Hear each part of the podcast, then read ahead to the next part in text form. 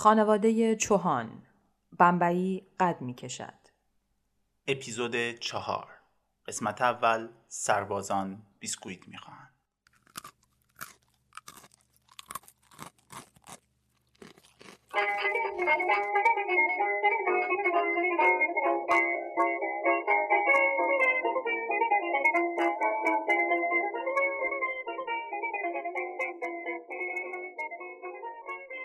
وقتی تو سن دوازده سالگی داشت از روستای کوچیک پردی تو گجرات جنوبی به بمبئی می‌رفت شاید هیچ وقت فکر نمی کردین مهاجرت سرآغاز حرکتی بشه که صنعتی جهانی رو رقم بزنه.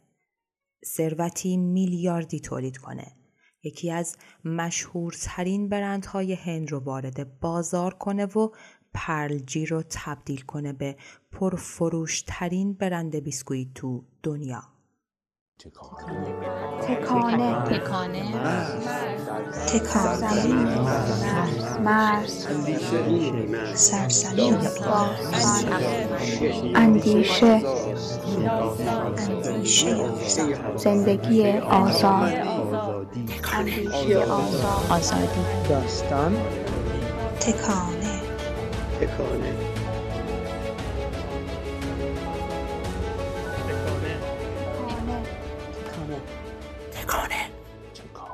سلام این اپیزود چهارم از پادکست های آدم ها و تکانه ها و قسمت اول از یه پادکست سریالیه به نام خانواده چوهان بمبئی قد می کشد. این پادکست رو من نسیم گلستانی و من مهرداد بزرگ براتون اجرا می کنیم.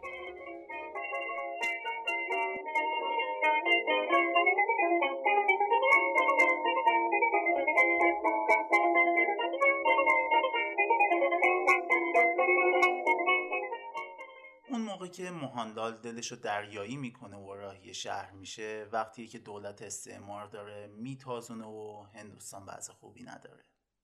جنبش سوادشی یا تولید داخلی تو هند شروع شده و این ور اونور مردم آسیان. نه فقط از لگت کوب شدن شخصیتشون که بیشتر از شکم گرسنه و همه نداشته ها یا داشته هایی به یغما رفتشون مهانلالم یکی از اونا بود. اما اینکه وقتی موهانلال دوازده ساله داشت سواحل غربی هندو طی کرد تا از پردی به بمبئی برسه چی تو ذهنش میگذشت واقعا معلوم نیست. جایی کسی نگفته و تو روایت های خانوادگی هم کمتر از این دوره میگن. اما هرچی که بود از بیرون که نگاه می‌کنیم تصویری که به ذهنمون میاد همونیه که بچگیامون تو تیتراژ شروع داستان هانیکو که البته سانسور شدهش رو به خورده ما دادن با صدای خاطر انگیز عطاالله کاملی به ما می‌گفت زندگی منشوری است در حرکت دوار. منشوری که پرتو پرشکوه خلقت با رنگهای بدی و دلفریبش آن را دوست داشتنی خیالانگیز و پرشور ساخته است. این مجموعه دریچه است به سوی داستان زندگی.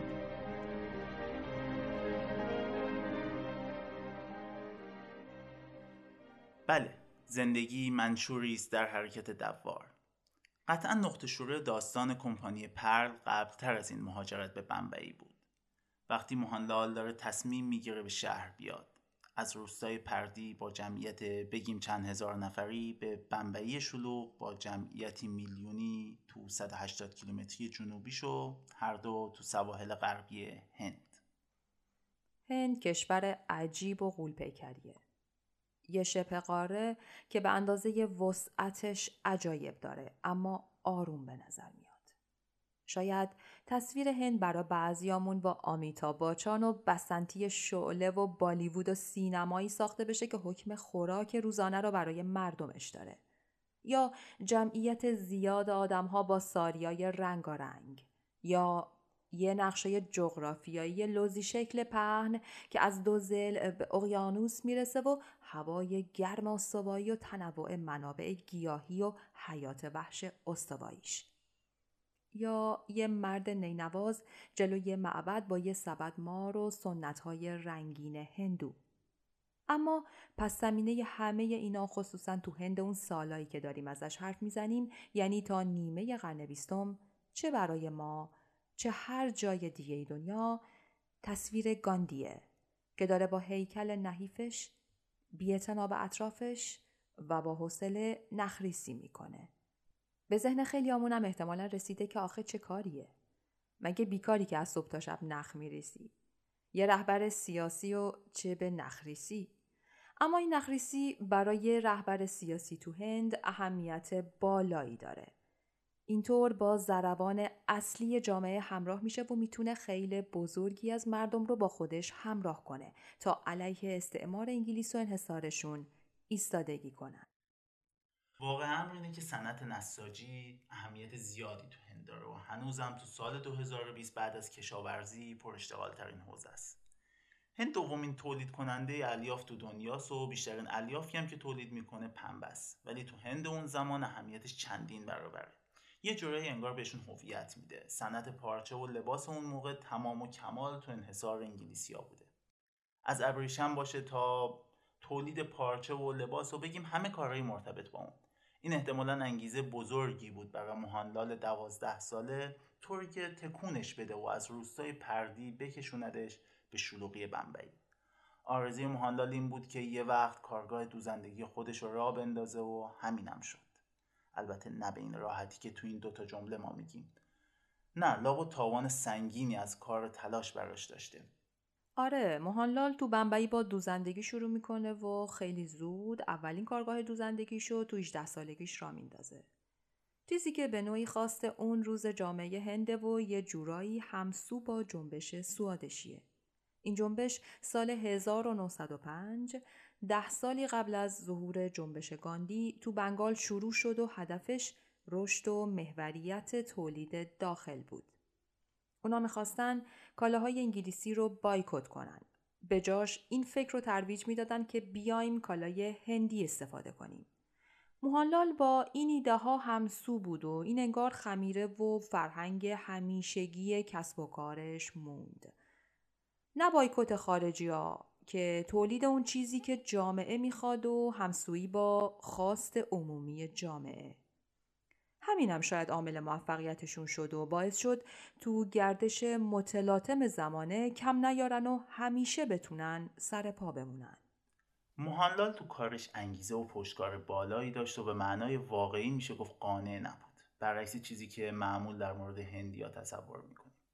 اینه که بازم کارش رو گسترش داد و کارگاه دومش هم زد و سال 1929 دیگه موهانلال دایال چوهان تو بمبئی تاجر ابریشم شده بود یعنی وقتی که دولت استعمار هنوز سر کار بود و دندون نشون می‌داد و دوره بعد جنگ جهانی اول و جنبش ملی هندوستان که تولید داخلی برای هندیا مهم و خب موهانلال هم چیزی دست گذاشته که تا قبل از اون کامل کنترل انگلیسیا بوده. بگذریم. حالا مرد آمی قصه ما دوتا کارگاه دوزندگی داره و پنج تا پسر به اسمای مانکلال، پیتامبر، ناروتام، کانتیلال و جایانتیلال که می‌خواد کار و بار خانوادگی رو دستشون بگیرن. موهانلال همه چیزی که از دوزندگی، ریزکاریا و فوتوفنش می‌دونه و تو تمام اون سالا از این ور ور یاد گرفته به این پنج تا پسر یاد میده و اونا business پدر رو دستشون می‌گیرن. ولی خب اگرچه داستان موهانلال تو بمبئی با دوزندگی شروع شد اما چوهانا تو کارگاه دوزندگی و نساجی نموندن. اونا به شکل عجیبی کل کارشون رو تغییر دادن و از نساجی رو آوردن به صنایع غذایی. حالا که نگاه می‌کنیم به نظرمون این تغییر تا حدی معقول میاد اما اون موقع واقعا ریسک بزرگی تولید بیسکویت یه کالای لوکس تو هند اون زمان که اتفاقا بازم انحصارش دست انگلیسه و البته شیرنی های مختلف و نوشیدنی های متنوعی که بعدترش به تولیداتشون اضافه میشه و و و و اینکه آیا فشار سیاسی یا اجتماعی باعث این تغییر شده باشه بر ما معلوم نیست. ولی ایده اصلی بازم همونه که از جنبش سوادشی الهام می‌گیره. تولید داخلی کالایی که جامعه میطلبه. ولی واقعا بین دوزندگی و بیسکویت و نوشیدنی و در کل صنایع خوراکی چه ربطی وجود داره؟ البته که حالا همه چی به هم ربط داره و لباس و کفش بیو و وگن و لباسای خوراکی هم حتی داریم. اما تو هند صد سال قبل خبری از این چیزا نبود. اگر هم بود به این شکلی که ما ازش حرف می‌زنیم نبود. ولی هرچی بود خیلی ساده تو دوران جنگ جهانی اول چوانها تصمیم می‌گیرن دوزندگی رو رها کنن و برن سراغ صنایع کیک و شیرینی پزی و اینطور میشه که گروه Parle متولد میشه. هنوز ده سال البته مونده تا Parle بیسکویت های معروفش رو تولید کنه. بیسکویت های Parle اولین بار سال 1939 با شروع جنگ جهانی دوم تولید شدن و حالا اما هر هندی حداقل یه بار هم که شده حتما Parle-G رو امتحان کرده. حالا با چای، با قهوه، با شیر یا حتی با آب. این بیسکویت تقریبا تو تمام خونه های هند پیدا میشه. مغذیه و خوشمزه. تصویر دختر کوچیکی هم که رو بسته‌بندی این بیسکویتاست خیلی معروفه. البته یکی از بحثای داغ اینه که این دختر کیه و شاید خیلی هم مهم نباشه. بگذریم. موهانلال اینطور شروع می‌کنه که میره و یه کارخونه قدیمی می‌خره تا کیک و شیرینی تولید کنه. اما این فقط یه کارخونه از کار افتاده بود و برا راه انداختن کارشون عملا هیچی تو دست و بالشون نبود. منظورمون سرمایه مالی نیست که حالا خیلی هم پولدار نبودن. مسئله این بود که اونا نه می‌دونستن چطور تولید کنن و نه ابزارشو داشتن. و نه فقط اونا که تو کل هند هم همچین تجهیزاتی رو نمی‌شد گیر آورد. بدون تجهیزات هم عملا هیچ کاری نمی‌شد کرد. یا باید مثل گاندی خودت برا خودت نخریسی می‌کردی و تمام روزتو صرف آماده کردن نیازای اولیت می‌کردی و یه جورایی تولید نمادین و نواقعی می‌کردی یا باید می‌رفتی سراغ بریتانیا. اون موقع البته پسرای چوهان برای خرید پارچه زیاد می‌رفتن انگلیس. اینطور هم نبود که درگیر شعارای ملیگرایی بشن ولی بعید بود بتونن تو انگلیس با همه اون مسائلی که از استعمار و اینها می‌دونیم به چیزی که می‌خوان برسن. اینه که ناروتام یکی از سه پسر مهالال فکر می‌کنم سومیه عوض بریتانیا با کشتی راهی آلمان شد. رفت اونجا تو یه کارخونه کیک و شیرینی مشغول به کار شد تا فوتوفن کار رو یاد بگیره و وقتی برگشت اما همه چیزی رو که می‌خواست داشت. مهارت تولید شیرینی و مهمتر از اون ماشینالات تولیدی. آلمان بعد جنگ جهانی اول با وجود اون شکست سنگین و خسارات جنگ هنوزم زیر ساخت صنعتی خیلی خوبی داشت و چوهانها خیلی هوشمندانه فهمیده بودن چی کار باید بکنن. کار چوانا از یه زمین یکونیم جریبی یعنی حدود 6000 متری و یه کارخونه 40 در 60 فوتی یعنی 12 در 18 متری توی یه پناهگاه حیوونا شروع شد. اینا هم از یه دوستی که می‌خواست کارخونهش رو فوری بفروشه خریدن. با قیمت خیلی مناسب. اما این کارخونه چیزی که به درد تولید کیک و شیرینی بخوره نداشت هیچ خودش هم به عنوان یک کارخونه کلی کار داشته تا سر پا بشه. تو این کارخونه کوچیکی که چوانا خریدن فقط دوازده نفر استخدام کردن که همه هم از خانواده و اقوام خودشون بودن و همه کارهای مهندسی و مدیریت و تولید و بسته‌بندی کیک و شیرینی رو خودشون انجام می‌دادن. روایتی هم هست که میگه کارهای کارخونه و تولید اونقدر شلوغ بود که چوانه یادشون میره برای کارخونه اسم انتخاب کنن. تا اینکه سال 1929 مهانلال دایال و پسراش خانه پرد رو راه اندازی کردن و پردم اسم منطقه ای بود که کارخونه کوچیکشون اونجا بود ویل پرد البته ویل پرد که حالا تو هومه بمبئی سال 1929 وجود نداشت. اون موقع دو تا روستا بودن به اسم ایرلا و پرلا که کارخونه کوچیک چوهانا یه جایی وسط این دوتا روستا بود. و اینجوری بود که Parle بعد از شروع به کارشون میشینه جای اسم کارخونه. اولین فراورده Parle تو هند بریتانیایی آب نباتای پرتقالی بود. بعد شروع به تولید شیرینی و peppermint و تافی و boiled sweet و acid pop و چیزای دیگه کردن. ده سال بعدش یعنی تو سال 1939 اون بیسکویت معروفاشون رو با برند Parle Gluco تولید کردن. اما چرا بیسکویت؟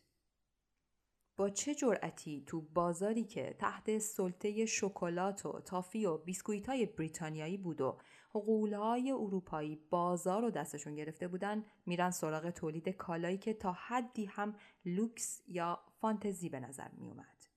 حقیقتش این چیزا هیچ وقت چوانها رو نترسوند و نشد که جا بزنن. اونا دقیقا می‌دونستن چی می‌خوان. روح زمانه رو شناخته بودن و فهمیده بودن که مردم الان چی می‌خوان. قبل از اون زمان بیسکویت فقط برای طبقه بالای جامعه بود. یه کالای وارداتی و گرون. حالا کاری که چوانا کردن برعکس کردن جریان بازار بود. اونا تو پر بیسکویتی تولید کردن که قیمت مناسبی داشت و مردم عادی هم می‌تونستن بخرنش البته میدین ایندیا بود. این بیسکویت خیلی سریع بین هندیا معروف شد و جا افتاد و جنگ دوم جهانی که شروع شد. پرچی دیگه تقریبا جا پاش محکم شده بود و رقیبی نداشت. می‌تونست بیسکویتی تولید کنه که برای سربازا و ارتش بریتانیا هند فرستاده می‌شد. اما حقیقتش قضیه واقعا به این سادگی هم نبود. چون هنوز پنج سال از شروع کارشون نگذشته بود که کل قرض بالا آوردن. قیمت شکر زیاد شده بود و ضررهای سنگینی که می‌دادن. باعث شده بود سال 1934 حتی تا مرز فروش کارخونه به WH Brady هم پیش بره. اما این مانکلال یکی از برادران چوان و fundraiser شونه که اونا را از سقوط نجات میده. وسط مذاکره های فروش کارخونه Parle یه دفعه به سودی می‌رسه که چوانا را از تصمیم برای فروش کارخونه منصرف می‌کنه. برادرها کارا رو بین خودشون تقسیم می‌کنن. ناروتام و جایانتیلال کارهای فناوری پیتانبار مالی مانکلال fundraiser و کانتیلال کارهای اجرایی روزمره. اونا دوباره زنده میشن و آروم آروم جواب فهم درستشون از بازار نیازهای مصرف کننده اون زمان هندو می‌گیرن. تو دل مردم هند جا باز می‌کنن و انگیزه می‌گیرن که تولیدشون رو زیاد کنن و کارشون رو تو صنایع غذایی گسترش بدن. چوانها تا سال 1938 هنوز دست به کار تولید بیسکویت نشدن. اون موقع یه کارخونه بیسکویتو که برا فروش گذاشته شده بود می‌خرن و ناروتام دوباره راهی اروپا میشه و این بار میره انگلیس تا درباره بیزنسی یاد بگیره که تقریبا بازارش تو هند انحصاری دست بریتانیا بود. تو اینکه بریتانیا باید مقصد ناروتام می بود هیچ شکی نداشتن. اون مأموریت داشت بره بریتانیا و با ماشین‌آلات لازم برای تولید کیک و شیرنی برگرده و همین کار رو هم کرد و اینطوری خیلی زود تولید بیسکویت شروع شد.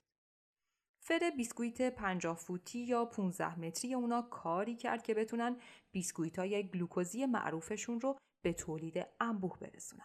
یواش یواش بیزنس بیسکویت اونقدر بزرگ و بزرگتر شد که شد درآمد اصلی کمپانی Parle. جنگ هم که شروع شد بریتانیا سهمش رو از بازار هند از دست داد و این فرصت استثنایی رو به چوهانها داد تا هم بازار هند رو قبضه کنن و هم برای سربازای ارتش بریتانیا هند بیسکویت تولید کنن. هرچند گفته میشه در دوره‌ای بنا به قانونی مجبور بودن فقط برای سربازا بیسکویت تولید کنن اما مهم این بود که تو شرایطی که همه صنایع تو کل دنیا زمینگیر شده بودن تولید نخوابه و در هر حال تولید پرل همون چیزی بود که اتفاقا و به ویژه تو جنگ جهانی دوم مورد نیاز گسترده بود و حتی به بهای سود کمتر اونا می‌تونستن سهمشون رو تو بازار بیشتر و بیشتر کنن. ساخت راهن جدید هند هم به کمک پرل اومد تا بیسکویتاشون رو اینور اونور بفرستن. کلکته، دهلی، مادراس، کراچی و جاهای دیگه. اما واقعا چرا بیسکویت اینقدر تو دوران جنگ مهم بود؟ یکی اینکه یه خوراک مغذیه که خیلی سبکه و دیگه اینکه موندگاری بالایی داره و برای نگهداری نیاز به یخچال هم نداره. این وزن کم و موندگاری بالا بیسکویت ها رو برای حمل و نقلای طولانی ایدئال می‌کنه و البته که بیسکویت خوشمزه است و شاید یه دلخوشی وسط وحشت و نکبت جنگ باشه اما نه بیسکویت های مرسوم ارتشی حقیقتش اینه که بیسکویت اون موقع اهمیت حیاتی برای تامین آزوقه سربازا داشت. مثلا تو جنگ اول جهانی کشتیهایی که آزوقه به جبهه میرسوندن کند بودن و یخچال هم نداشتن.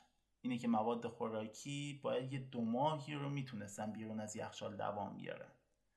اون موقع آنزاک یعنی ارتش مشترک استرالیا و نیوزلند Australian and New Zealand Army Corps یه سری خوراک قطعی برای سربازا تهیه می‌کرد که بهشون می‌گفتن tile ای آنزاک که به فارسی میشه به کاشی آنزاکم تعبیرشون کرد. شکل بیسکویت بودن و بهشون بیسکویت ارتشی یا army biscuit یا بیسکویت های کشتی ship's biscuit هم می‌گفتن که مدت دار بودن و می‌شد شکم سربازا رو باشون سیر کرد. ولی این tile ا واقعا بیسکویت به اون شکلی که حالا ما می‌شناسیم نبودن. کلا چیز کوفتی بودن. بیمزه بودن و اونقدر سفت بودن که یه بار سال 1915 یک گروهبان ازشون به عنوان کارت کریسمس استفاده کرد و پیام تبریکش رو روی این tile ای موندگار نوشت و فرستاد. خیلی هم خوب چرا که نه؟ شاید هنوزم سالم باشه. هست. الان توی موزه است بیا. از این tile ای بیسکویت حتی تو شرایط کمبود کاغذ هم برای نوشته های ضروری می‌شد استفاده کرد. جنگ بود دیگه ولی این tile ا هر طور هم حساب کنیم بیسکویت نبودن. اینه که از اواسط جنگ اول خود خانواده سربازا حالا مادرشون، همسرشون یا دوست دخترشون دست به کار میشن. گروهی از زنای استرالیایی ایده بیسکویتی رو میدن که ارزش غذایی بیشتری داره. البته اصل دستور پختش واسه اسکاتلند بوده. ولی به هر حال اول اسم این بیسکویت های خونگی رو می‌ذارن سربازان، soldiers. بعدتر اما تو همون دوران جنگ به نام آنزاک معروف میشن. این بیسکویت های آنزاک خیلی مغذی بودن. جو دو سر، نارگیل، نمک، آرد، شکر، شیره، کره، جوش شیرین و آب جوش و قاطی می‌کردن و یه بیسکویت متعارف خوشمزه درست می‌کردن. البته اینطور هم نبود که همه بیسکویت های شیرین خونگی که واسه سربازا تو جنگ جهانی اول فرستاده می‌شد همین دستور غذایی داشته باشن. ولی به هر حال به همه این بیسکویت های خونگی می‌گفتن بیسکویت آنزاک تا بشه از tile ها یا کاشی های آنزاک یا همون بیسکویت ارتشیا متمایزشون کرد. در این حد بگیم که هر بیسکویتی که tile یا کاشی آنزاک نبود می‌تونست اسم بیسکویت آنزاکو بگیره.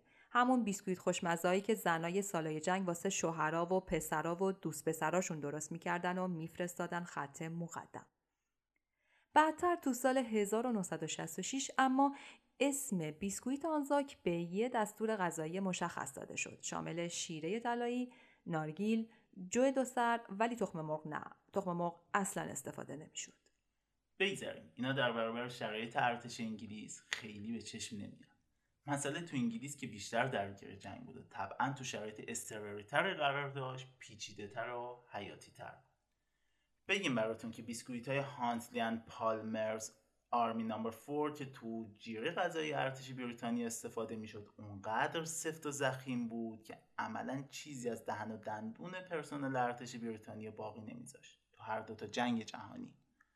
واسه اینکه این تیکه سنگ قابل خوردن بشه راه حل معمول این بود که آسیابش می‌کردن و بهش آب اضافه می‌کردن تا خمیری طور بشه. بعدش می‌شد سیب زمینی و سبزیجات مختلف بهش اضافه کرد یا حتی تو خورش استفادهش کرد. می‌شد بیسکویت های پودر شده رو با شیر و مربا هم قاطی کرد و گرم کرد خورد. یکی از مهارت های کلیدی سربازا تو دوران جنگ همین مزه دادن به جیره های جنگی بود. این البته چیزی که هنوزم تو پادگانه و های ایران حداقل رواج داره. بگذاریم خیلی از این سربازا کارگر بودن و معمول این بود که از طبقه های پایین و متوسط وارد ارتش می شدن. واسه همینم هم اوضاع دندونشون اصلا تعریفی نداشت. اما این چیزا برای کی مهم بود؟ شما تا وقتی می‌تونستی تفنگ دستت بگیره دشمن رو نفله کنی سرباز رشید میهن بودی. اون موقع وضعیت دندونای سربازا اصلا تبدیل به یه جوک شده بود. تو اوت 1914 یه کارتون هم منتشر شده بود از طرف دستگاه تبلیغات که یه مرد ناراضی رو تو دفتر ثبت نام نشون میده که واسه خاطر دندونای فاسدش قبولش نکرده بودن و برگردونده بودنش خونه. اما سربازه میگه مرد تو داره اشتباه بزرگی من نمی‌خوام آلمانی رو که گاز بگیرم فقط می‌خوام بهشون شلیک کنم. آره همینطوری بود. انگار ارتش دوست نداشت واسه دندون پزشک هزینه کنه. اینطوری که وقتی سال 1914 بریتانیا میره فرانسه حتی یه دندون پزشک هم همراهشون نیست. اما حالا چی میشه که بالاخره ارتش واسه گرفتن دندون پزشک هزینه می‌کنه؟ قضیه اینه که تو اکتبر 1914 یه ژنرال داگلاس هیگنامی دندون درد وحشتناکی می‌گیره. کجا؟ تو ارتفاعات نبرد N. اونجا تو دل کوهستان هیچ کس نمی‌تونه واسه این جنرال کاری بکنه. منتظر میشن یه دندون پزشک از پاریس بیاد تا کار جنرال رو را بندازه. اون وقت تازه انگار ارتش حالیش میشه دندون درد چیه و چقدر می‌تونه زمینگیرشون کنه. و اینکه هزینه نداشتن دندون پزشک از هزینه استخدام دندون پزشک بیشتره. آره بعد از اون اتفاق میمون ارتش شروع می‌کنه از دندون پزشکا ثبت نام کردن. از طرف دیگه شروع می‌کنن به معاینه دندون داوطلب و هر کی رو دندون خراب داره رد می‌کنن و گاهی هم یه عده از مشمولین برای فرار از خط مقدم دندون مصنوعیاشون رو دور مینداختن تا یه جورایی معافی بگیرن. حالا بگیم معاف از رسم. این وسط یه از دندون پزشکای وطنی هم پا پیش می‌ذارن تا به کار میهن برسن. مثلا یکیشون سی جی مکارتی بود که تو روزنامه محلی تبلیغ می‌کنه. 25 نفر اولی که واسه اعزام به جبهه ها به خاطر دندون دردشون رد شدن بیان رایگان براشون دندوناشون رو درست کنه. خلاصه اینکه ماجرا ادامه داره اما مشکل کجاست؟ قضیه ساده است. خورد و خوراک سربازا. همون بیسکویت های ارتشی که دندونای سربازا رو تو دهنشون خورد می‌کرد. کاری که شاید از عهده ارتش آلمان خارج بود. در واقع شرایط خط مقدم جبهه طوری بود که خوراک نرم به سربازان نمی‌رسید و این واسه افراد بیدندون یا با دندونای خراب شرایط غیر ممکن یا خیلی سخت می‌کرد اینجا همون جایی که میدون برای چوهان ها که تازه کارخونه بیسکویت سازیشون رو راه انداختن باز میشه براتون تو قسمت های بعدی این پادکست میگیم که چی شد که ناسیونالیست تو هند در حد افراطی رشد کرد. چطور هند تو جنگ های جهانی اول و دوم مورد سوء استفاده بریتانیا قرار گرفت و چطور بریتانیا عهدش رو با هند شکست و اینکه چی میشه که نقاط عطف تاریخ که گاهی با کشتارها و جنایتهای غیر قابل باور در هم آمیخته می‌تونه تبدیل به فرصتهای استثنایی برای هم مردم و هم کارآفرینان بشه.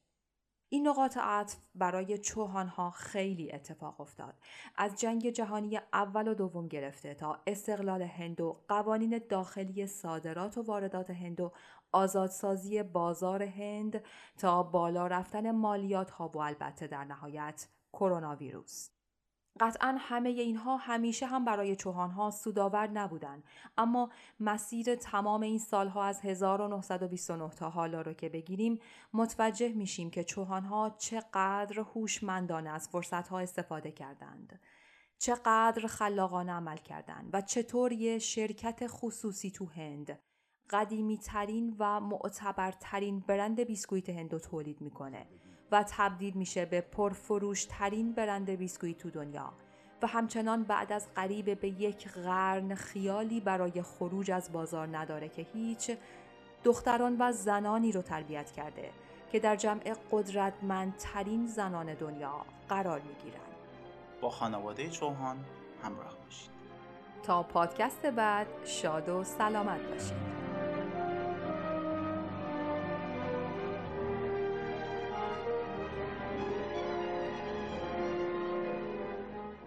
کاری از گروه تکانه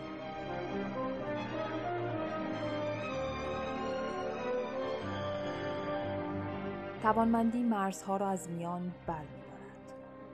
تکانه سرزمینی بیمرز.